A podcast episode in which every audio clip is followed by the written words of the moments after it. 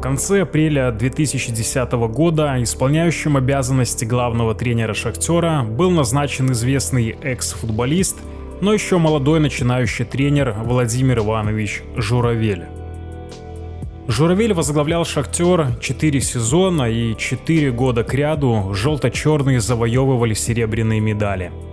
К сожалению, 18 ноября 2018 года на 48-м году жизни после продолжительной болезни Владимир Журавель умер. За то время, пока Владимир Иванович был тренером горняков, для Солигорска он стал своим. Этот выпуск подкаста «Вся соль» я, Егор Колесник, и пресс-секретарь футбольного клуба «Шахтер» Виктор Володько решили посвятить памяти Владимира Ивановича Журавля и его четырем годам в нашем клубе – мы заранее договорились не делать этот выпуск с неким печальным оттенком. Этим подкастом мы хотим отдать дань памяти большому белорусскому футболисту и тренеру. А вспоминать Владимира Журавля нам помогут люди, которые бок о бок долгое время вместе с ним жили футболом. Директор футбольного клуба «Шахтер Солигорск» Андрей Леончик и игрок желто-черных Сергей Баланович что 26 апреля 2010 года Владимир Журавель был э, назначен исполняющим обязанности главного тренера футбольного клуба «Шахтер». Вот, э, как мы знаем, довольно плодотворно работал в этой должности уже потом, после, после утверждения в июне. Прошло 10 лет, мы решили вспомнить э, те события, как-то поговорить и о клубе, какой он тогда был, и личность главного тренера, конечно, мы, будет у нас главенствующей здесь, в нашем разговоре. Мы с Витей решили начать именно с вас вас этот подкаст, потому что вы так или иначе могли пересекаться с Владимиром Ивановичем еще в структуре Минского «Динамо». Когда был «Динамо Юни», «Динамо-93», он тогда блистал на белорусских полях. У него в итоге 6 чемпионств, 2 кубка, легендарный игрок белорусского футбола. Вы помните во времена вашей юности, пересекались ли вы как-то с ним, либо как вы смотрели на вот этого мастодонта столичного клуба? Ну, если честно говоря, возвращаться в 90-е годы, да, середины, наверное, 90-х, да, когда в «Динамо Юнио» перешел играть, тогда, если честно, Владимир Иванович ну, не сильно следил за его карьерой, за его игрой, хотя для меня, например, я сам воспитанник динамской школы, всегда моя цель и мечта была попасть в Минское. «Динамо», да. Но на то время у меня в Минском «Динамо» был другой кумир, Валентин Белькевич, вот, я следил больше за его игрой, и его игра, ну, восхищался его игрой, поэтому, скажем, он затмевал всех футболистов Минского «Динамо», которые были на то время э, в составе. И даже больше скажу, дебют мой за команду «Динамо» июни, по-моему, состоялся именно в матче против Минского «Динамо» на Кубок Беларуси на стадионе «Динамо». Я тогда еще молодой парень пришел в команду в чемпионате, там, я не помню, второй лиги, наверное, мы еще играли. Э, и у меня не было матчей, я даже пришел без задней мысли, что буду играть на эту кубковую игру. Ну, просто с формой пришел, а тренер, ну, когда называет состав, назвал меня в составе. Честно говоря, для меня был шок, я даже не знал, как ну, на, к этому относиться. Вот, ну, вроде как не, не сдрейфил, вышел и сыграли как могли, довольно-таки достойно, хоть и проиграли. Вот, ну, учитывая, какая там команда была. А кто был в соперниках? Расскажите, вспомните? Ну, практически все, все игроки Минского «Динамо». Того времени? Да, Белькевич, Хацкевич, Качура, вся, вся обойма. Действительно тяжело, наверное, было выделиться как-то игроку какому-либо, то не в атакующей линии, потому что Владимир Иванович был защитником, а там была очень яркая плеяда игроков, которые именно в атаке играли, поэтому, наверное, на защитников обращали внимание. Ну, да, да и до ворот, наверное, Минского «Динамо» тогда было тяжело добраться. Ну, да, я думаю, да, практически, практически там единственное несколько команд, наверное, Беларуси, которые могли а, достойно оказать сопротивление сопротивления минским динамовцев остальных они, можно сказать, выносили на одной ноге. Вот. Но если вот возвращаться к э, Владимиру Ивановичу как футболисту, да, то скорее больше я уже стал интересоваться уже после э, его, ну, его карьеры в Минском Динамо, да, интересовался, когда он стал тренером, и больше у людей, которые в то время еще с ним играли, в то время, ну, и тренировали, и уже по их, основываясь на их мнении, могу сказать, что Владимир Иванович, как они оценивая да, со своей стороны, говорили, что был очень выдающимся, можно сказать, футболистом, хотя, наверное, незаметным, как да, мы сейчас вот обсуждали, но очень-очень умным, очень, ну, умным я имею в виду с футбольной точки зрения, да, футбольный ум, э, передача, ну, то есть у него были практически все качества такого футболиста высокого топ-уровня, по крайней мере, для Беларуси так точно. Ну, и плюс, я думаю, карьера его там в России, в Израиле подтверждает, что действительно он был востребованным футболистом и очень хорошего уровня. То есть это защитник не строго разрушительного какого-то такого топорного плана, это... Да ты его, я, насколько понимаю, он даже не только защитником был, он играл и опорного полузащитника, и очень даже успешно. Ну, то есть он, он с его видением поля, с его пониманием игры, ну, я говорю, это игрок был, причем я его не назову прямо конкретно защитником, он довольно-таки универсальный, наверное, разве что в нападении не играл, ну, вот. Тем не менее, если сейчас возвращаться к тому времени, ну, уже так оценивать не как фанат, например, да, Минского Динамо тогда э, смотрели, а как просто как специалист ну, футбольный, да, сейчас понимаешь, что действительно игрок был высочайшего уровня. Ну, в принципе, наверное, как и вся тогда динамовская команда, это практически вся сборная Беларуси э, была в Минском Динамо собрана. Ну, вы же были вот в, в Динамовской, получается, вот этой структуре. И как проходили тренировки? То есть это разве там не, не грубо говоря, основа тренируется там, а юноши сидят там, наблюдают? Там не, не было такого? Нет, нет, нет. Там, скажем так, от Динамо июни э, до Минского Динамо там была еще целая, целая, можно сказать, можно было пройти целую там лесенка, ну, да? да? большая. Там все же знают, что в той же структуре Хвостовича было помимо Минского Динамо было это Акваура, и Динамо 93, и Молодечно. То есть попасть сразу в Минское Динамо тех времен, это, ну, задача была практически невозможная. Туда даже в каком Динамо, в Динамо 93 попасть, это уже надо было быть футболистом, посмотреть, какие имена играли за Динамо 93. То есть это было нужно было быть белорусским, там, не знаю, топ-игроком, чтобы попасть хотя бы Динамо 93. А Динамо Минск, ну, само собой, это еще уровень на ступеньку выше.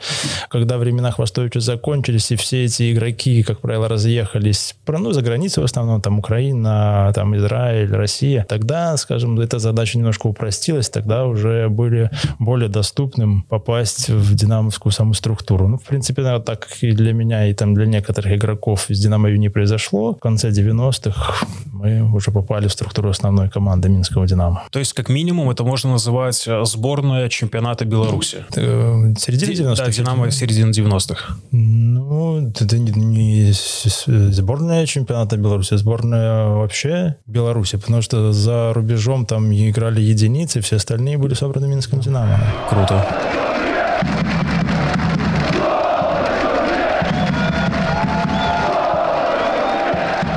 Э, соперничество именно на футбольном поле, когда вы уже перешли в «Шахтер», пересекались э, с Владимиром Ивановичем как с игроком Тариды, как с игроком э, Жодзинского «Торпеда». Если он играл не только защитника, вот, кстати, там не до конца понятно по расстановке, был ли он опорником или защитником. Получается, если был опорником, то, можно сказать, конкурент именно в, в Не, ну, зоне. когда уже карьеру он заканчивал и играл здесь в чемпионате Беларуси, то, в принципе, я помню, только он, насколько я помню, был защитником играл. Вот. Ну, и в любом случае сравнивать, я думаю, те времена 90-х, когда он играл там на топ-уровне Беларуси за рубежом, и когда уже здесь заканчивал здесь свою футбольную карьеру, ну, как футболист, наверное, не совсем корректно сравнивать, потому что действительно уже, ну, когда футболисты уже в возрасте заканчивают свою футбольную карьеру, тот уровень, который был у них в лучшие свои mm-hmm. годы, он совсем не тот. Поэтому, естественно, Владимир Иванович, как лучшие его футбольные годы, это приходится, наверное, на 90-е, начало 2000-х. 2010 год, э, приход Владимира Ивановича Жураля в, в штабе э, вместе со штабом э, Эдуарда Малафеева, то есть функции помощника он исполнял,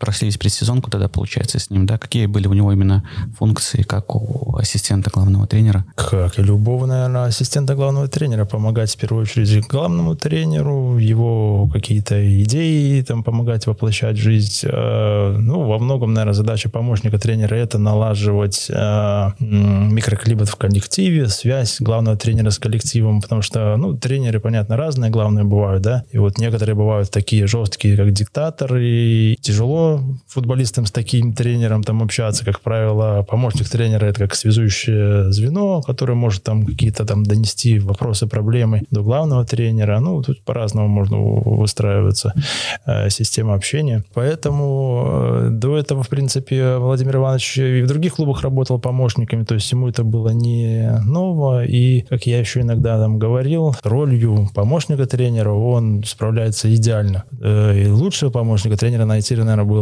тяжело, потому что, ну, в футболе он разбирался как никто другой. Разобрать соперника, разобрать свою игру для него не составляло никаких проблем. То есть провести тренировки, ну, лучше помощника, я говорю, найти было тяжело. Ну, так или иначе, ему пришлось э, возглавить команду после стартовых неудач, и как вот этот переход от помощника к главному тренеру, как случился, как футболисты это воспринимали? Да, честно говоря, я думаю, никто никаких проблем с этим не ощутил, тем более, что зачастую тренировки проводил он, то есть э, с коллективом никаких проблем в общении не было, в понимании не было, вроде все, что было, ну, практически то же самое осталось, там кардинально никаких не было перемен, может быть, какие-то там точечные изменения там в составе, не знаю, а все остальное прошло без всяких там каких-то шараханий. Может быть, вы помните, были ли какие-то размышления у руководства клуба? Тогда ведь получилось, что после пяти туров мы только восьмое место занимали. Эдуард Васильевич, к сожалению, попал в больницу из-за этого и подал в отставку, скажем так. Назначение Владимира Журавля ИО сначала. Рассматривался ли какая-то другая кандидатура? Может, у вас есть какие-то инсайды того времени? На тот момент, я думаю, вряд ли нет. Я вот только не помню, но насколько я помню, наверное, у Владимира Ивановича на то время не было даже категории ПРО. То есть, по сути, этот процесс прошел довольно гладко и внутри команды не был замечен?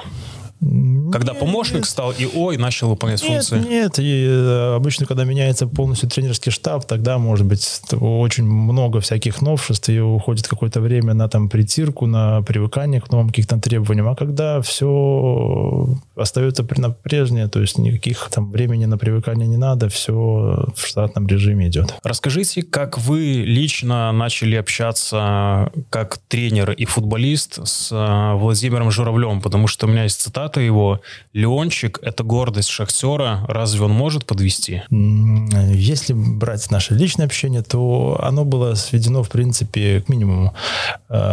Просто как тренер-футболист, ну, я считал себя всегда, ну, и сейчас считаю, наверное, да, довольно-таки профессиональным человеком, э, отношением своим к делу, да, поэтому я просто старался профессионально свое дело делать, что от меня требовали, и все. Вот, то есть он со своей, э, со своей колокольни, да, как тренер, какие-то мне предъявлял какие-то требования, и все, в принципе, если соответствовал, попадал в состав, не соответствовал, бывало, не попадал в состав, ну, то есть бывали разные ситуации, но но я говорю, все было так, на более на профессиональном уровне, как тренер-игрок, а не какие-то там, дру... ну, не скажу, что мы там были друзьями, там куда-то там выбирались на рыбалку, он был там заядлым рыбаком, я рыбалку не люблю, поэтому тут особо таких особых интересов у нас не было совместных, поэтому все сугубо отношения тренер-игрок. А как же отношение тренер-капитан? Потому что вы тогда были капитаном команды. Ну, здесь, наверное, просто а, капитан накладывает определенные, так скажем, ну, дополнительные еще, наверное, нагрузку. Был э, не выделен, не, не выделен не только капитан, у нас было так называемый как э, э, совет игроков, куда входили там капитан, вице-капитаны, ну, скажем, там 3-4 человека, наиболее сенаторы, авторитетные. Сенаторы, сенаторы, ну, не да? сенаторы, а наиболее авторитетные, кто мог представлять представлять э, интересы там и команды тоже так, такое же своеобразное. Такой внутриклубный да, профсоюз, да? Да, да, да, да, ну что-то такое. Э, с кем тренер мог советоваться определенных вопросов, там вызывать к себе, там доводить какие-то там вопросы до команды, как обратная какая-то связь команды с тренером. Поэтому, ну, то есть, в принципе, Владимир Иванович, он был, наверное, более ну, демократичным, да, тренером, не, не диктатором. Поэтому он пытался как-то так вот, ну, соблюдать такую дистанцию, не вмешиваться ни во что, доводить все вот до футболиста в такой мягкой форме. Хотя, наверное, наверное, в наших реалиях э, не, не совсем это работает, эта форма общения. Э, не всегда футболисты настолько профессионалы в своем деле, э, чтобы так вот доверять им полностью и отдавать им все в свои руки. Ну и, наверное, ведь был был какой-то контраст после Эдуарда Васильевича Малафеева, которого вся страна знает как такого эмоционального оратора, который очень много говорит о футболе как о какой-то неосязаемой философии, структуре, любит вот эти всякие разговоры хорошие, на самом деле, мотивационные. И здесь появляется Владимир Журавель. Вот мы с Витей до подкаста разговаривали, что мы с ним лично не имели чести общаться, только мы знаем его как тренера и так далее. Он создает лично, например, для нас впечатление довольно застенчивого, замкнутого человека, скромного. В профессиональной его жизни в клубе это было так же, как и на публике? В целом, наверное, можно сказать, да. Он спокойно, скромный человек. И не любил он ни шума, крика от него особо никогда не дождешься. Он старался все просто доходчивым, простым языком объяснять, как есть другое дело. Воспринимали это игроки, либо не воспринимали. Ну, тут зависит от человека. Э, нормальному человеку, думаю, вполне достаточно спокойно объяснить, чтобы он понял, не обязательно на него кричать и там повышать тона и еще добавлять какие-нибудь красные словцо, да. Поэтому, ну, здесь, я же говорю, все зависит от коллектива, от того, как они воспринимают, либо не воспринимают это тренеры. Ну, я же говорю, в плане профессионализма и понимания футбола и того, как надо играть, тут, конечно, вопросов никаких никак не должно. А с ним возможно было как-то повздорить, либо поругаться вот на профессиональной футбольной почве? Я думаю, наверное, да, хотя особо никто не пытался. В принципе, и, э, наверное, так не совсем правильно. Спорить с главным тренером. В первую очередь, главный тренер отвечает за результат, и он э, свое видение должен пытаться футболистам привить. Ну, то есть э, для этого он и поставлен во главы команды, правильно? Ну, это как, ну, условно, как главнокомандующий там, да, в армии. Его должны, в первую очередь, беспрекословно слушать и выполнять его поручения, там, задания, да а уже будет результат или нет, уже спросят больше всего ну, с главного тренера, правильно? Поэтому э, здесь э, футболистов не, не надо спрашивать, спорите с, с тренером, не спорите. В моем понимании надо не спорить с тренером, а выполнять то, что он говорит. Если что-то происходит не так, ну, в первую очередь спрашивают главного тренера, почему что-то идет mm-hmm. не так. Значит, что-то он не так доносит футболист. Но в моем понимании это ведь нужно обладать такой внутренней силой, чтобы без крика, без без каких-то чрезмерных эмоций и агрессии донести мужскому коллективу то, что нужно выполнять там а, задачи тренера без каких-то либо колебаний, либо противоречий. Ну, а нужно ли, да, а да. бывает, ведь нужно и по, по 15 раз повторить одно и то же. Я да, думаю, да, это... здесь на, на, на, это есть мастерство тренера, это так тот же преподаватель, преподаватель, который не готов терпеть Понятно, что не все понимают, не все там, до, до всех можно с первого раза все это дойти. Понятно, тренер должен уже быть готовым к тому, что, возможно, десятки, а может быть и сотни раз надо человеку вдалбливать и вдалбливать, пока он не поймет, кто не готов вот через это все проходить, ему, ну, тренером, наверное, не стоит становиться. Ну, кстати, вот мы говорим о том, что тренер отвечает за результат, ведь как только стал Владимир Иванович главным тренером, до конца первого круга оставалось 6 матчей, и три матча из них 0-0. Одно поражение, две победы. Помните ли, какая была тогда обстановка? То есть вроде бы тренера поменяли, а результаты не сказать, что улучшились прямо кардинально. Это первое. А второе Второе, то, что очень много играли на ноль. Это от его позиции на поле, как игрока, и понимания игры именно организации в обороне. Если говорить о игре в обороне, да, мало пропускали, то не скажу, что именно как-то вот в то время это было, это, мне кажется, вот я не знаю, сколько там э, статистику, если поднять, это, мне кажется, и уже за последние, там, не знаю, там, 10-15 лет как минимум, это тренд солигорского шахтера, пропускать немного. То есть с обороной здесь всегда был порядок, довольно-таки квалифицированные вратари, защитники было, полузащит. Ну, то есть в обороне-то играет, в принципе, вся команда, поэтому подбор футболистов был довольно-таки квалифицированный. На, на ноль мы играли ну, достаточно игр и пропускали, если не меньше всех, были сезоны, когда меньше всех, но в любом случае, ну, одна, одна из самых менее пропускающих команд лиги была всегда. Последние там Ну, я думаю, 10-15 лет так точно. Поэтому не скажу, что это был тренд именно того времени, того года. Это был тренд последних десятилетий, например, так. В тот период ведь еще Юрий Сыгалко там сезон за сезоном а, попал в сухих вратарей 100 матчей на ноль и какие-то рекорды за рекорды бил. Андрей Иванович, вы сказали несколько минут назад, что высокий тренерский профессионализм был у Владимира Журавля. Маленький нюанс. Эдуард Васильевич Малафеев тогда ставил Дениса Полякова в опорную зону, по сути, плюс-минус на вашу позицию. И именно Владимир Иванович, когда пришел, начал опускать его чуть ниже на позицию центрального защитника.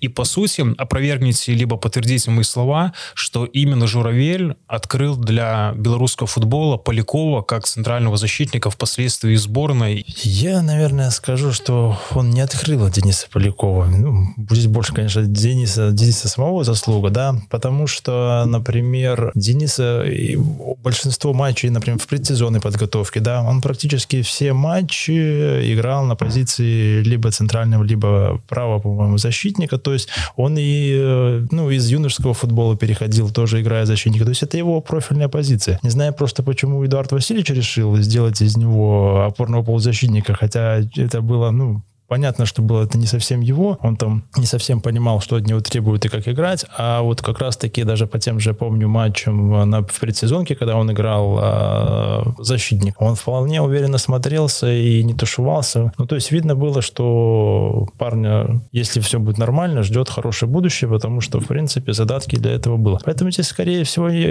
Владимир Иванович не открыл Полякова как защитник, он просто поставил его на правильную позицию, не стал ничего там ломать в нем, а поставил на ту позицию, где он свои сильные качества проявлял.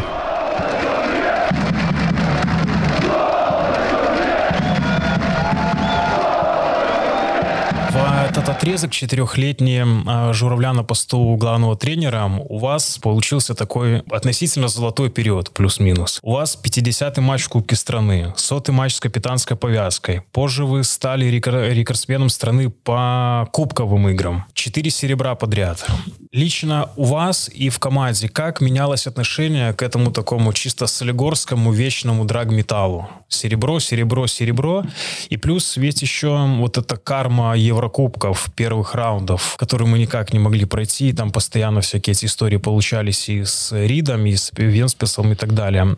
Я нашел такую цитату «Команда внутреннего пользования». Тогда был Шахтер это обижает? Какие были тогда настроения внутри команды вот из-за этих вечно вторых? Ну, конечно, хотелось чего-то большего. Больше всего меня даже расстраивал тогда наш, наверное, 13 -го года, по-моему, сезон, когда заход был на чемпионство, очень хорошие шансы были, и, и конечно... Плюс 6 от БТ у нас По-моему, даже 7 очков, наверное, был перед, перед, перед делением на шестерки, да, и провалили этот заключительный, так скажем, отрезок, когда 5 игр подряд проиграли, и э, опять скатились на второе место, не смогли этот чемпионский график поддержать. Понятно, что там были определенные определенного рода там хватало проблем и причин объективных, и субъективных. Обо всем уже говорить не хочется. Но, конечно, вот самое, наверное, обидное время было упущенное вот эта вот возможность все-таки э, стать чемпионом во второй раз. Были еще и после этого заходы, в принципе, когда шансы были неплохие. И после, и последние несколько лет, если взять, были тоже шансы за чемпионство побороться. Вот. Но тем не менее, если брать тот период, да, э, с одной стороны, наверное, хотелось чего-то большего, но с другой стороны, стороны, любая команда, наверное, взять за 4 года 4 серебра, многие об этом только мечтают. Правильно? Да, для Солигорска это уже, можно сказать, приелось немного за эти 4 года. Возможно, поэтому, наверное, и Владимир Иванович ушел, и не захотели с ним продлевать отношения, потому что хотелось чего-то уже большего. На ваш взгляд, это главный резон был прекратить сотрудничество с Журавлем, вот это проклятие Еврокубков? mm, Ну, наверное, нет. В Еврокубках никогда не скажу, что там удачно так выступали. В принципе, это, наверное, судьба большинства белорусских клубов. Только единицы там получалось прыгнуть выше головы. И то именно замечу, что, ну, если БТ, понятно, чемпион, и путь чемпионов немного там проще, да, для того, чтобы попасть в групповой этап, то Минская Динамо, когда попадала в групповые этапы, то честь им их хвала, они все-таки, я считаю, прыгали выше головы, выше своих возможностей, потому что команда, которую они уже проходили на финальных стадиях, были, я считаю, по уровню выше их, и действительно они смогли перебороть себя, смогли показать больше, чем могли, наверное, на тот момент, и попасть в групповой этап. Да, интересный момент получается, что э, Владимир Журавель с Шахтером не мог пройти одного раунда, а как только перебрался в Минское Динамо, вот звезды сошлись и, и сразу группа. Да, кто его знает. Может быть, останется он у нас, может быть, нас это ждало, может Чуть-чуть быть, не может быть, да? нет. Ну, правда, надо же э, отдать должное. И тогда и команда в Минском Динамо тоже была, если брать по составу, тоже. Ой-ой-ой, какая. И опять серебро тогда было. Да, да, да.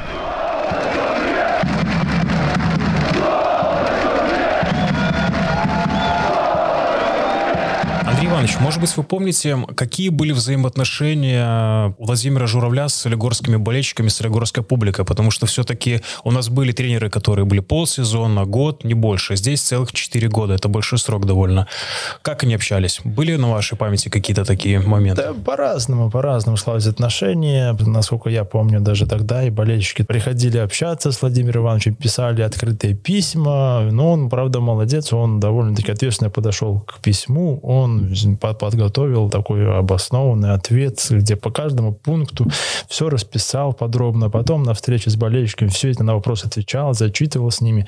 Ну, то есть, так, ну, это, я думаю, нормальные рабочие отношения. Понятно, все же зависит от результата. Когда все хорошо, у болельщиков все устраивает, они поддерживают, радуются за команду. Когда какие-то проблемы начинаются, они начинают какие-то претензии предъявлять команде. Ну, то есть, в то время не исключение было примерно то же самое. Я, кстати, вот мы говорили, что лично не были знакомы, хотя пересекались где-то, да, вот по работе, получается, да, где-то там без конференции и так далее. И я помню, когда я впервые вот на расстоянии вытянутой руки именно увидел э, Владимира Журавля, это случилось э, в матче тренерского штаба против болельщиков. Вот, я тогда пришел, у меня э, друзья играли тогда вот за команду болельщиков против э, тренерского штаба Владимира Журавля. И, насколько я понимаю, это ведь именно он заложил эту традицию, которая у нас уже длится вот 10 лет. Каждый год мы играем, тренерский штаб играет с э, болельщиками клуба. Возможно, я так что сейчас не вспомню, кто это придумал, но возможно, возможно, да. Вообще там любили в те времена поиграть, и тренера между собой играли всегда,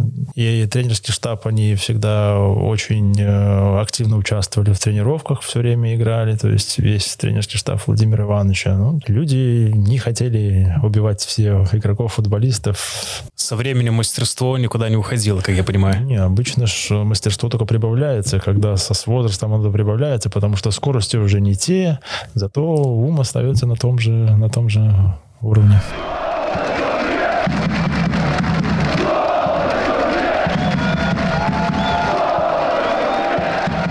Впервые капитанскую повязку солигорского шахтера ты получил как раз-таки от Андрея Ивановича Ленчика, когда он остался в запасе. У нас сейчас так получается, что такую эстафетную палочку нашего подкаста он тебе тоже передает. Мы рады тебя приветствовать. Привет. Добрый день всем. Привет, Сергей. Сергей Балунович, второй гость нашего тематического подкаста о карьере Владимира Журавля в футбольном клубе «Шахтера». Витя, с чего начнем? Наверное, начнем с...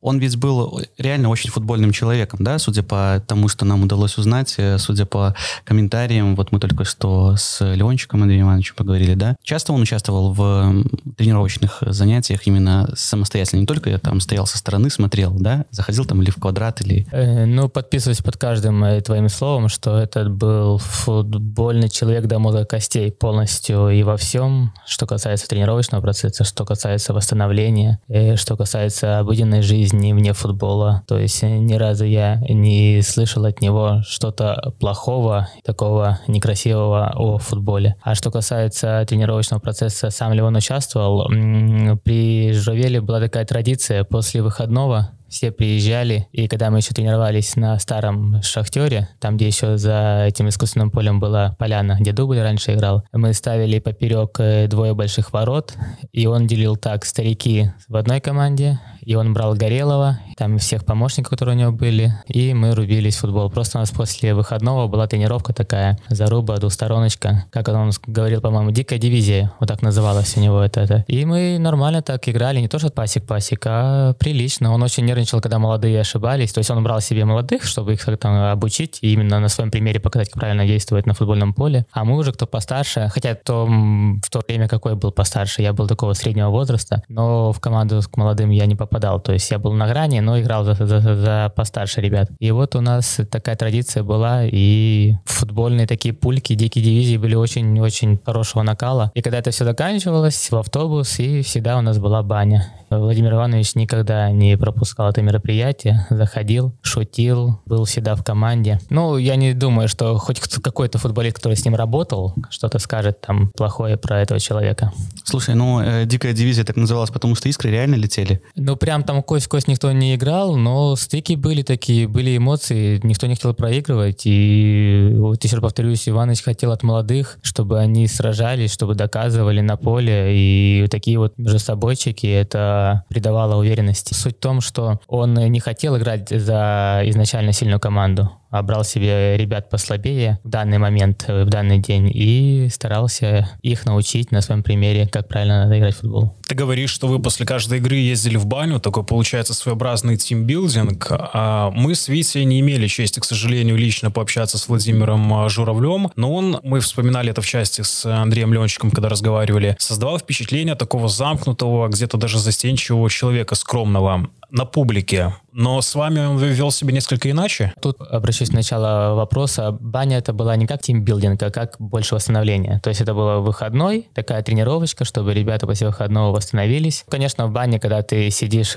практически голый, совсем по-другому идут эмоции, и все. Это как бы баня расслабляет, и ты можешь поговорить не о футбольных вещах, каких-то о жизни, о семье, о детях и так далее и тому подобное. Поэтому это такой был очень важный момент. Тем более Иванович сам очень любил попариться, и периодически это делал. То есть у нас банщиков было достаточно в той команде. В бане генералов нет, как знаешь ну, выражение. Это, это, да, такое есть, да. То есть, получается, в такие примерно моменты неофициального общения, беседы, вы забывали о каких-то футбольных моментах и могли с а, тренером, как со старшим товарищем, пообщаться просто на какие-то житейские, будничные темы? Ну, вот правильные слова, он был настоящим старшим товарищем. То есть про то, что он был застенчивый, это, может быть, это ему немножко и мешало, что он все футбольные неудачи, все, все какие-то там моменты, которые были негативные, там про команду, когда мы там проигрывали, он все пропускал через себя, ни с кем не делился, и насколько я знаю. Поэтому где-то это тяжело очень ему давалось, и его организм эти все переживания переносил через себя, и в итоге там, ну, не будем даваться подробности, так и случилось. Если бы он где-то, может, более спокойно к этому относился. Но это все от характера зависит, от человека. Вот так он был весь до мозга костей футбольным человеком. Таких, конечно, ну, маловато в наше время, тем более в 21 веке. Все какие-то такие жадные, меркантильные. Иванович был человеком футбольным. А с ним возможно вообще было поругаться, как футболисту с тренером, на каких-то футбольных э, закуситься темах и до вздора прям какого-нибудь? Ну, прям до вздора не было. У меня лично с ним были мини, не конфликты, мини там э, на тренировках, после игр, на разборах, когда там предъявлял какие-то претензии, я считал, что я правильно действовал, а он считал, что неправильно. Ну, как тренер он был всегда прав. То есть тренер не бывает неправ. То есть он ну, как бы э, смотрит эту игру через э, там день-два по два-три раза, и, конечно, по телевизору все это по-другому смотрится. А когда ты на поле, у тебя секунды для принятия решения, ты кажется, ну, по-другому здесь не мог сыграть. А он потом подходил, конечно, были эмоциональные там споры, но он потом подходил, все объяснял, как надо, что, где, почему. Иногда там садил на замену, что подумал. То есть, ну, психолог был достаточно такой уверенный. Грамотным.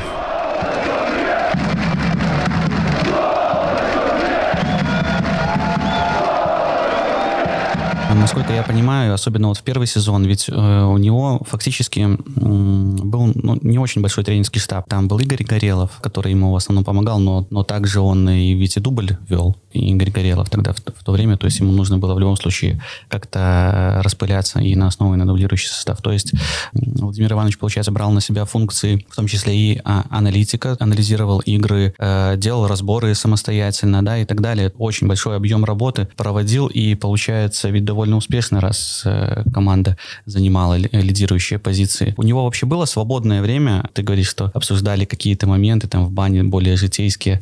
Кроме как э, посвящать себя всего футболу, потому что, ну, с таким объемом работы, а мы понимаем, что чтобы все объяснить досконально, он был, насколько я понимаю, достаточно щепетильным человеком, э, нужно много времени потратить. С таким объемом информации работал человек. Ну, давай начнем с того, что времени, конечно же, оставалось что-то еще, но я не могу сказать, на что там. Конечно, у него семья, у него там дети, он э, на все выходные проводил там. И не знаю, удавалось ли ему переключаться и не переносить это в семью, там все эти футбольные вопросы. Это как бы личные моменты, я не могу этого знать.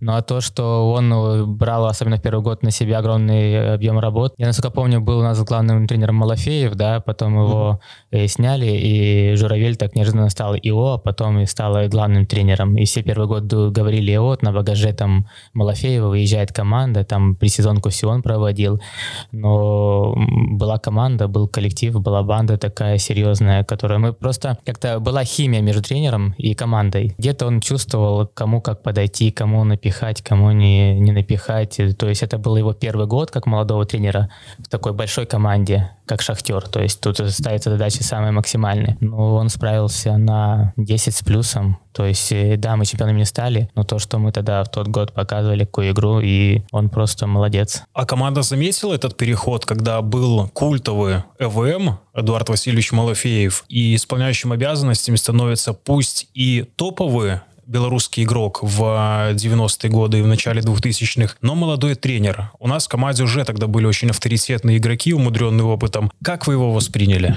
Ну, насколько мне э, вспоминается, вообще очень спокойно, очень дружелюбно. Никаких не было там молодой тренер, мы сейчас его тут поставим на место, там что-то будем сами решать. Тем более, что все, как ты правильно сказал, что все были уже опытные футболисты и знали, что если мы не поможем тренеру на начальном этапе, не будет побед, не будет ничего. Просто друг другу помогали. И это вылилось потом в такой результат. Пусть это было и серебро, там, несколько лет там подряд, но это был результат, и, и в то время было, конечно, очень здорово в «Шахтере».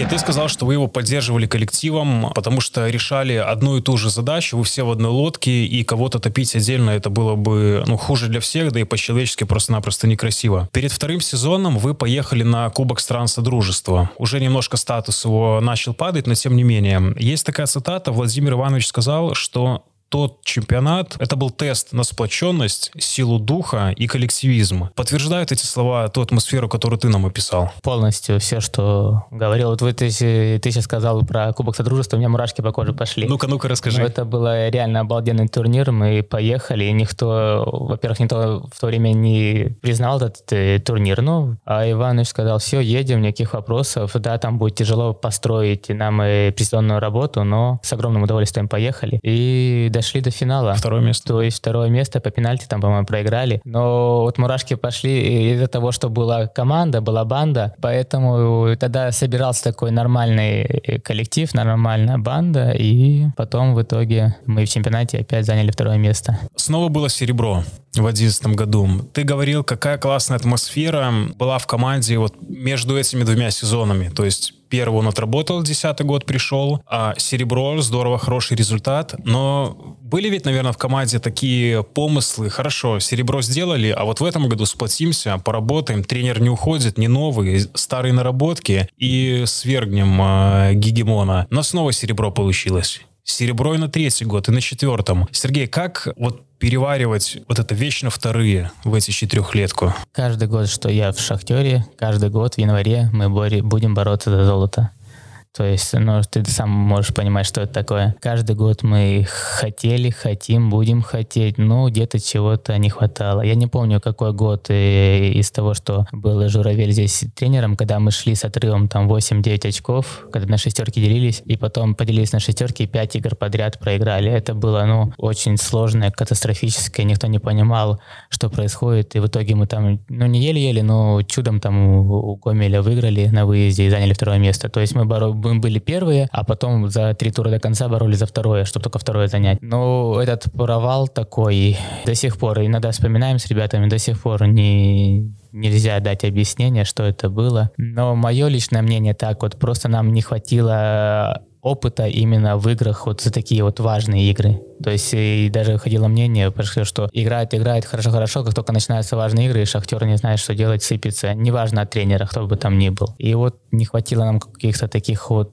сверхусилий именно вот и важные моменты сыграть так, чтобы добиться такого того результата, который нужен. Пять поражений, спустились, и в итоге опять вторые. Тогда было очень, очень больно за результат, конечно.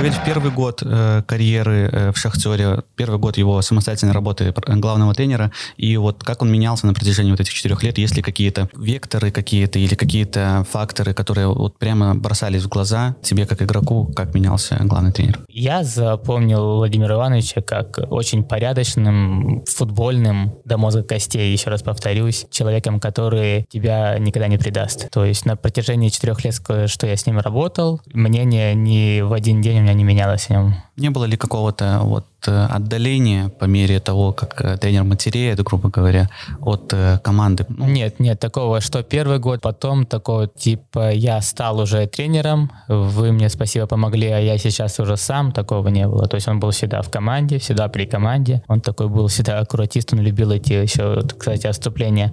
Он любил графики, всякие столбики, у него все было, вот заходишь к нему в комнату, у него на, на столе листики А4 в левом уголке, там тетрадки в другом уголке, все по полочкам, все, он порядок очень сильно любил, так заходишь, и даже хотелось кроссовки снимать, чтобы не намусорить у него там. А к тактике он также относился?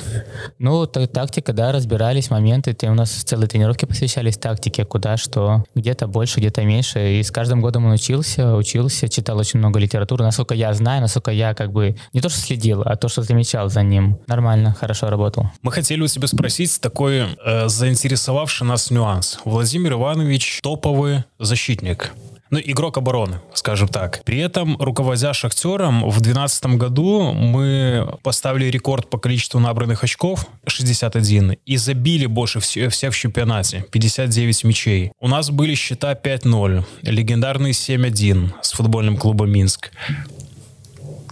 Сергей показывает два пальца, он сделал дубль в том матче. Комаровский оформлял покеры и хитряки за 12 минут. Как это можно связать, вот ты с точки зрения профессионального а, взгляда, защитник-тренер, но при этом делает такую забивающую, суператакующую команду? Э, ну, я не думаю, что надо связывать амплуа игрока Журавеля и тренера. Mm-hmm. То есть, ну, даже если вратарь там будет э, в игротской карьере, он же все равно хочет побеждать, хочет выигрывать, где бы, какой бы команде там не работал. Поэтому, ну, в тот год команда просто летела. Мы, когда к нам приезжали, мы знали всегда, даже если нам один забьют, мы всегда там 2-3 забьем. То есть была уверенность в своих силах полностью. По бразильской Ну схеме, да, да, вы нам вы забьете, сможете, да, а мы сколько захотим. Захотим. Там слева Паша Ситко. То есть если мы не знали, что делать, просто даешь Паша, он пробрасывает, бьет дальний, там 50 на 50, ну, 80% будет гол. То есть это была химия такая, мы знали, что будем делать. И либо с фланга Осипенко навешиваешь, он в любом случае любого защитника головой выиграет, потому что у него прыжок был сумасшедший. Там или бы комарик, да, комаровский. То есть ему дашь, он спиной развернется, 40 метров даст, ну, тоже гол. Тот сезон был сумасшедший. По-моему, в этом году он набрал там лучший гол плюс пас, да, да, сейчас да, просто да, в да, рамках. Да. Ну. То есть, ну, все летело, все залетало, из песочной ямы, как говорится, там с углового забивали там. И была такая вот э, команда, которая знала, что делать на футбольном поле. Тренировались с удовольствием, все получалось. Да, какие-то были обиды внутри коллектива, тот, кто больше играет, меньше играет. Но это живой организм, как я называю, и поэтому без этого никуда. То есть ты имеешь в виду, что это отражение того, что происходит на футбольном поле, как ты говоришь, химия, все друг друга понимают, они на коне, и внутри коллектива вы классно друг друга понимаете, коммуницируете и общаетесь. Ну, я не скажу, что мы там 25 человек, и прям тренировка закончилась, и мы друг другом там обнимались, и все. То есть у нас были все равно не то, что группировки, а были те ребята, которые больше друг с другом общаются, были ребята, которые там между собой больше общаются. Это, это нормально. То есть на, трениров... на тренировках на футбольном поле мы были командой, а все, что за пределами, мы могли спокойно все собраться в любой комнате, могли спокойно собраться там 10 человек там, 10 человек там. То есть это было нормально, это было все спокойно, и никто не хотел там любить друг друга и так далее. Это нормальная тема для профессионального спорта. Здоровый рабочий микроклимат. 25 да, человек, э, мужчин, 25 мужиков, амбициозных, более, да, да, то есть, которые... У каждого, сейчас вот ну, в данный момент у каждого дети, семья, интересы там, например, кто-то там приставку, кто-то там тренажерный зал хочет зайти, кто-то там вообще приставку не признает. Там. Ну, у каждого свои интересы, и каждый ищет с кем о чем пообщаться и так далее и тому подобное. 2012 год а, был таким а, ярким и активным не только для нашей команды, но и для тебя. Я, как понимаю, в 2012 году одна из дочерей твоих родилась. Плюс ты, э, наконец, забил за сборную национальной команде Израиля. Ну, за сборную начал-то играть при Журавле тоже. Да, Журавель был тренером, и меня, по-моему, в августе играли первая игра моя была с Литвой. По-моему, даже сам Владимир Иванович сказал, тебя в сборную вызвали, Кондратьев э, прислал э, вызов. Ну, конечно, такой шок был приличный. Даже вот сейчас вот я говорю об этом, у меня перед глазами этот разговор с, с Ивановичем и стоит. То есть мы на том же тренировочном поле, за этим с искусственным полем, стоим возле лавочки, и он мне говорит, и я так сразу... И всю тренировку у меня вообще не было на тренировке. То есть меня можно было просто сразу снимать бутсы и уходить, как сборная. Мне там что кричат, пас отдай, а я вот как сейчас это помню, а это было какой, 12 год, да? Да, да, да. Ну вот, давно это было. Поэтому приятный такой момент. Вот. И, э, да, родился первый ребенок, первая моя доченька родилась в этот год. То есть, ну, знаменательные такие на события, очень серьезные. Какой к тебе подход находил Владимир Иванович, что вот, ну это же большой шаг для профессионального футболиста, когда его вызывают в национальную сборную. Как он на тебя влиял, каким опытом делился, что привнес для твоего класса и мастерства? Ну, 50% мне кажется, что я сейчас умею, либо в то время умел, это как бы заслуги э, Журавеля. То есть, ну, все вопросы, все нюансы на футбольном поле, куда открываться, куда бежать, куда что делать, ну, это все обсуждалось, все говорилось. И он, э, бывало, злился, что я его не слушал. В этот, как говорил он, штопор заходишь, начинаешь на троих лезть, теряешь мяч и так далее. Сыграй понадежнее, зато эффективно, не надо эффектно. А у меня еще такая молодецкая задорность была, думал, сейчас тут всех. Ну, потихоньку-потихоньку только с опытом это все приходит, когда надо, когда не надо. И при Ивановиче очень много еще получалось. И я же говорю, команда летела, и особенно в тот год, и когда мы там забили миллион мячей. То есть, ну, было круто. Ну вот, э, навряд ли ведь с тренерскими установками были Комаровский, развернись, ударь 40 метров. Там, Нет, да? конечно, такое Коломысь, завинти, пожалуйста, с углового. Из песочницы, да. Да, да. то есть, э, что конкретно требовалось от тебя, как от э, флангового полузащитника, вот именно какие он к тебе требования предъявлял, и предъявлял ли он ко всем одинаковые требования, я имею в виду, ты справа играешь, Ситко слева, например, навряд ли все именно под копирку э, учитывалось какие-то индивидуальные качества есть. Ну вот именно в то время, да, вот э, Ситко, ну, увидеть его на правом фланге, это было нереально, потому что у Сита была левая нога, и он пользовался своей скоростью, это и хлестким таким ударом.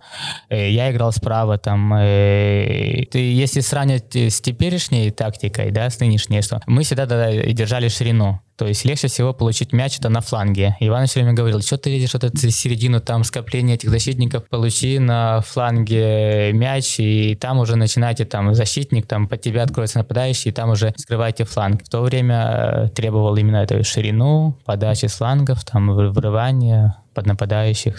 А сейчас бы эта тактика бы сработала в современном футболе? Белорусском чемпионате? Ну, некоторые команды играют так, как я смотрю, многие э, на фланге, даже наши вот и сербские легионеры Иванович, он только на фланге получает мяч, то есть он там ждет, ждет, и потом начинает финтить свои финтифлюшки этой левой ногой. То есть это его игра, которая он чувствует себя как в воде, например, как рыба в воде. То есть если ему загнать его в центр, он может некомфортно себя чувствовать, когда у него на спине там игрок. А когда он получает мяч спокойно там и начинает там бежать, это, это его игра. Поэтому тут надо подход каждому футболисту и сможет ли он к требованиям тренерским адаптироваться. Да, адаптироваться.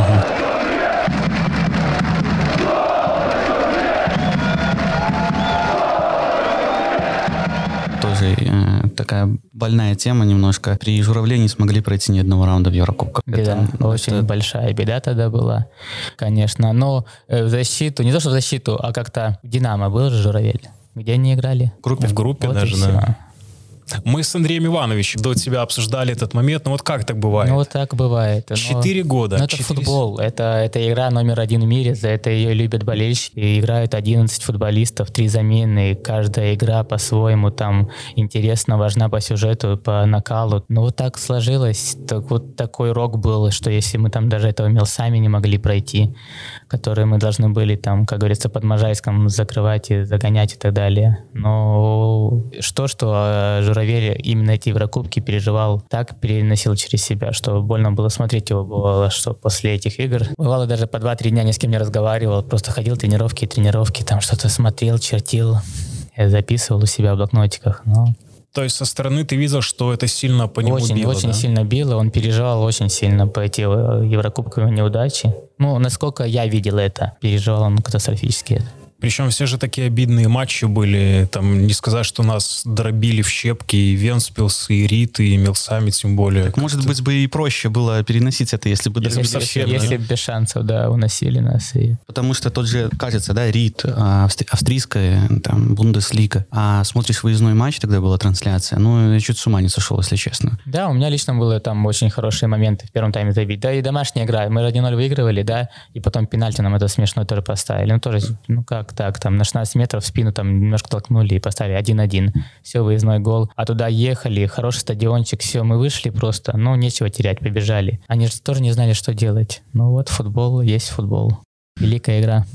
Последний свой сезон в Солигорском Шахтере а, на старте четвертого тура, когда это была схема в четыре круга, Владимир Журавель подавал заявку об отставке, но руководство не приняло ее и дали ему доработать до конца сезона. На твой взгляд, вот эти неудачи, карма еврокубковская, она сыграла свою вот эту главную роль в том, что, э, ну, наверное, Журавель уже в Шахтере себя не видел или руководство не видело больше Журавля в Шахтере? Ну, как по мне, насколько я знаю всю историю, ситуацию, только Еврокубки и, как сказать, в кавычках, помогли Журавелю уйти из Шахтера. Если бы в Еврокубках были какие-то более-менее результаты, то, я думаю, может быть, и до сих пор Владимир Иванович работал бы здесь. Сам он оценивал, в чемпионате мы выступаем достойно, но вот Еврокубки это неуд. Но это было правда, он признавал свои ошибки, он никогда не отнекивался от того, что... Ну а как, э, что говорить, если мы ни одного раунда не прошли? Не вина здесь Журавеля, э, тут вина всей команды, и никогда он там, не- конечно, на игроков не говорил, вот ты виноват, потому что мы не прошли. Все брали на себя ответственность. Мы футболисты, потому что мы выходим на поле и играем.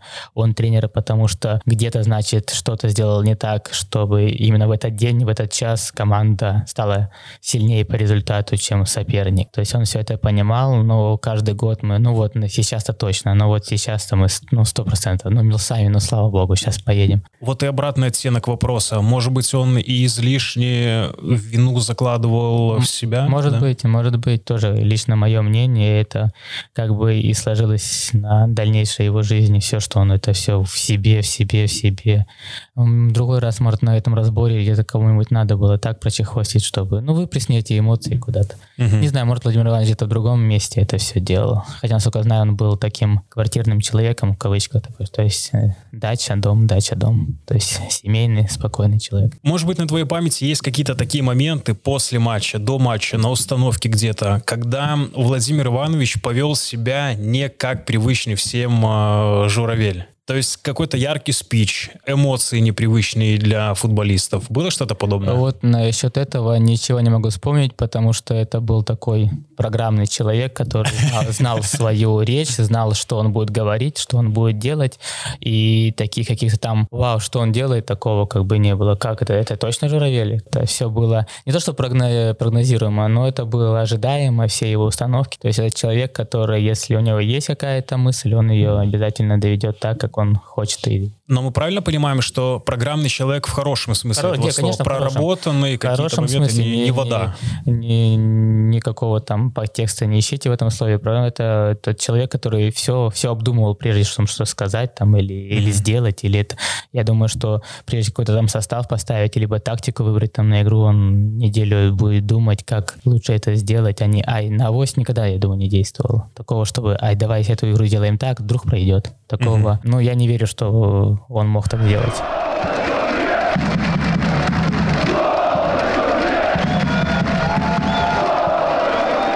Сергей, мы спрашивали у Андрея Леончика о взаимодействии Владимира Журавля с олигорскими болельщиками, потому что 4 года это довольно продолжительный срок, и так или иначе эти взаимоотношения должны были сформироваться. Андрей Иванович сказал, что эти отношения были разными, по всей видимости, и позитивными, и негативными, как бывает у любого, видимо, тренера с болельщиками того или иного клуба. Как ты вспомнишь это сотрудничество коуча и наших фанатов? Ну вот э, сразу после вопроса э, у меня возникла только одна мысль, то, что они на том же стадионе там тренировались, забивали с болельщиками пульки. То есть болельщики приходили, переодевались, одевали кто кеды, кто бутсы, кто босиком и рубились в футбол. Вот такие вот были отношения. Про какие-то там, почему мы не выиграем в Еврокубках, это ты такой-то плохой, то это, это я как бы не влазил в это, может, какие-то были диалоги, но я этого не знаю. А то, что я видел, мы даже не оставались после тренировки посмотреть, как Иваныч там возит немножко там между туда-сюда. Возил, да? Да, ну, он куражился в этом моменте, то есть получал удовольствие, как мне казалось в тот момент. Ну, ведь и до сих пор, у нас с тех пор традиция, что тренерский штаб э, встречается с болельщиками, то есть мы каждый год э, новый тренер, который, ну, вот приходит, да, постоянно мы играем с болельщиками. Вот реально вот в августе, это, наверное, еще при Журавле было заложено, и вот с тех пор традиция живет. Витя, и... я тебе предлагаю, как главному сотруднику пресс-службы, официально назвать этот матч традиционный, ежегодный, в честь человека, который придумал эту инициативу. Ну, я думаю, возможно, что бы... это было бы здорово, да. Было бы Конечно, здорово. хорошая идея.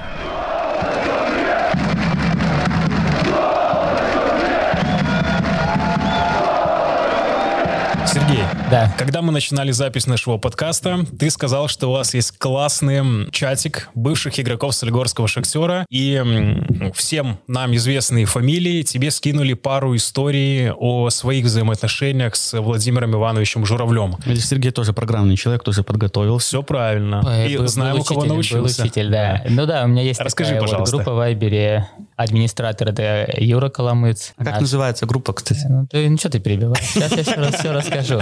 В течение всего этого времени, когда э, начали по одному ребята уходить из «Шахтера», по-моему, сначала Постников уехал в Астану, потом Юра. Я не помню последовательность, кто когда, какой год уходил, но по-разному называлось это. Просто «Шахтер». Потом мы такое время было, что три месяца ни одного сообщения, и там э, Юра, по-моему, умерла группа, там что-то там написал такое, какое-то интересное название. Но сейчас она называется просто «Банда Шахтера». То есть мы, мы реально были бандой, в ней это Коля Януш, Постников, э, Андрей Цеван, Игорь Рожков, Юра Коломыц и я. Ну, Паша Ситков был, но он сейчас э, немножко отошел от футбола, занимается рыболовными магазинами там все в речице. Да, он как бы, по-моему, один или два, насколько я знаю, у него магазина, и он как бы, ну, от футбола ушел. Это пошел. не совместный с Юрием Васильевичем Вергечиком бизнес рыбаков ну, заядлых? Насколько я знаю, Юрий Васильевич на него очень сильно обиделся, что он тогда с Шахтера ушел. Я не думаю, что они в бизнесе найдут какие-то там соприкосновения. Надо устроить себе рыбалку примирения, знаешь. Так. Но если, я думаю, если Вергейчик зайдет к нему в магазин, я думаю, Пашка скидку ему точно не даст. Там по, по двойному тарифу пойдет сразу. Вот. Так, и? Первая история от Юры, Юры Коломыца, что он очень благодарен Владимиру Ивановичу за те три года, которые он провел под его руководством. Э, и вот история. Ночью на базе захотелось попить. Иду по коридору, слышу, кто-то футбол смотрит в комнате для просмотров. Заглядываю, сидит Иванович в гордом одиночестве и просматривает нашу игру. Он меня увидел и пригласил посмотреть. И вот время 4-5 утра. Он с листочком считает ТТД. То есть отступление от меня, то, что ты, Витя, говорил, что он все сам просматривал. Это сейчас эти инстаты есть, приходят, и тренерский штаб у нас там по 7 человек, а все с компьютера скидывают и так далее. Я не говорю, что они там не работают или что-то, но в то время ничего такого не было. И сам вот, вот представьте, идет игра, остановил, там, Баланович, пас вперед, минус, там, он записывает. Дальше на play нажимает, и тогда еще Горелов мне помогал. Я сейчас э, тоже, может быть, э, прервемся на историю. Насколько я знаю, это мне Александр Новик рассказывал, что он э, с инстатом очень сильно спорил. Очень даже. сильно спорил. Он, конечно, инстат... Не сходились, да? Не сходились. Ну, потому что там единоборство, все, передачи, все это было совсем по-другому, как видит это э, mm-hmm. тренер. Вот. И приглашает он меня, с листочком сидит, ТД футболистов, и обсуждаем каждый момент. Возможно, иные действия игроков, более правильное решение. Короче, просидели 2-3 часа. И там уже на завтрак пора идти, а там уже утренние тренировки. Больше по ночам я по коридору не ходил. Но это больше характеризует Ивановича, насколько он был предан футболу, думая 24 на 7 о нем. Потрясающе. Да, ну это вот повторение моих слов, что это был футбольный человек такой, что с одной стороны это очень хорошо, с другой пропускал все очень серьезно через себя. Это теперь история про Колю Януша. Э, была тренировка, то ли что, ну какой-то там веселый момент, и Владимир Иванович просто на ходу переименовал Колю Януша в Шуню. То есть Януш, Шуня. То есть э, фамилия наоборот. Я до сих пор Николая Николаевича, опытного нашего футболиста, моего хорошего друга, так называю Шуня. То есть мы в прошлом году жили в одной комнате. Если я 20 раз к нему обращался, то 19 из них я обращался к нему Шуня. Кажется, опытный футболист такой, ну, уже в возрасте, а я его называю как будто это пятилетний мальчик. Он не обижался, конечно, это, но это тоже от Ивановича пошло и приклеилось. И многие его так называли в то время. Мало кто об этом знает. Да, ко- но... кое у кого записано даже в телефоне. Так, я видел, звонит и написано Шуня. Ну вот. А вот пойми, что Шуня это сам Николай Николаевич Яндуш, легенда Шахтера. Я даже не могу себе вслух позволить произнести. Я могу, Шуня, Шуня, Шуня. Ты слышать может будешь, привет тебе. Вот. И еще э, тоже история от, э, больше от Рожкова с Коломыцем. На разборах нам с Рожком, то есть Юра Коломыц пишет, доставалось больше всех. Не из-за того, что мы больше всех ошибались, а по другим качествам. Ну, то есть, что опытные футболисты, я вам скажу, а вы потом через молодых, может, передадите. Иваныч так увлекся и начал пихать то ли мне, то ли Рожку. Уже не помню. Раз момент, два момент. Смотрит и говорит, ну почему так сыграло, не иначе? На что ответ был оригинален. Иваныч, меня вообще на поле нету, я не играл эту игру. То есть человек так был вовлечен в этот вот футбол, так он знал, что если он, что Рожок и Коломыс никогда не обидятся на него, что через них он может какой-то посыл принести другим ребятам, что видите, я опытным футболистом могу что сказать, смотрите, они молчат и всегда воспринимают информацию по-иному. Ну вот такая вот история. Еще маленький такой перебивочка, так нам Андрей Иванович Леончик сказал, что был такой коллектив... Э, совет игроков. Совет, совет игроков, что-то вроде такого, что постоянно какие-то были встречи и так далее, обсуждения моментов. Э, да, в то время обсуждались, но со мной в то время я еще был таким, говорю, среднего возраста, мало обсуждалось. Но вот Коломыцу, Корошкову, они там все время обсуждали какие-то вопросы и как, что, как лучше сделать. А еще был у нас Цеван Андрей в команде, да, он сейчас вот тренер Руха, молодой и перспективный пожелаем ему удачи, когда я закончу карьеру, чтобы меня к себе взял. Я думаю, что он послушает этот подкаст. То есть ты больше хочешь туда, а не к сетку в магазин, да? Э, хороший вариант, но посмотрим. Может, франшизу в Пинске откроют. И от Цешка, ну, мы Ц назвали Цешка его, э, ну, при Ивановиче, при разных обстоятельствах, ну, не очень много игровой практики получал. То есть он то ли опорный полузащитник, то ли правый, он сам не знал, наверное, кто он. И до сих пор не знает, какой он был футболист. Вот. И каждую неделю с улыбкой на лице он, Владимир Иванович, дай шанс, дай шанс. Но в итоге, в итоге было пару игр, когда Владимир Иванович ему давал шанс, но, видимо, что-то не устраивала игра Андрея, и поэтому... Но обид не мало... осталось? Нет, я думаю, что обид не осталось. Все понимали, что Журавель хочет только для Шахтера, чтобы была польза я не думаю, что какие-то там обиды у ребят. Хотя, по крайней мере, за этих ребят я ручаюсь. Здорово. А, Сергей, по твоим этим двум историям мы можем много рассуждать, но две показательные истории, из которых ты зачитал, что действительно человек был максимальным трудоголиком и пропитанным от мозга до костей э, футболом. Такой фанат с э, позитивным оттенком этого слова.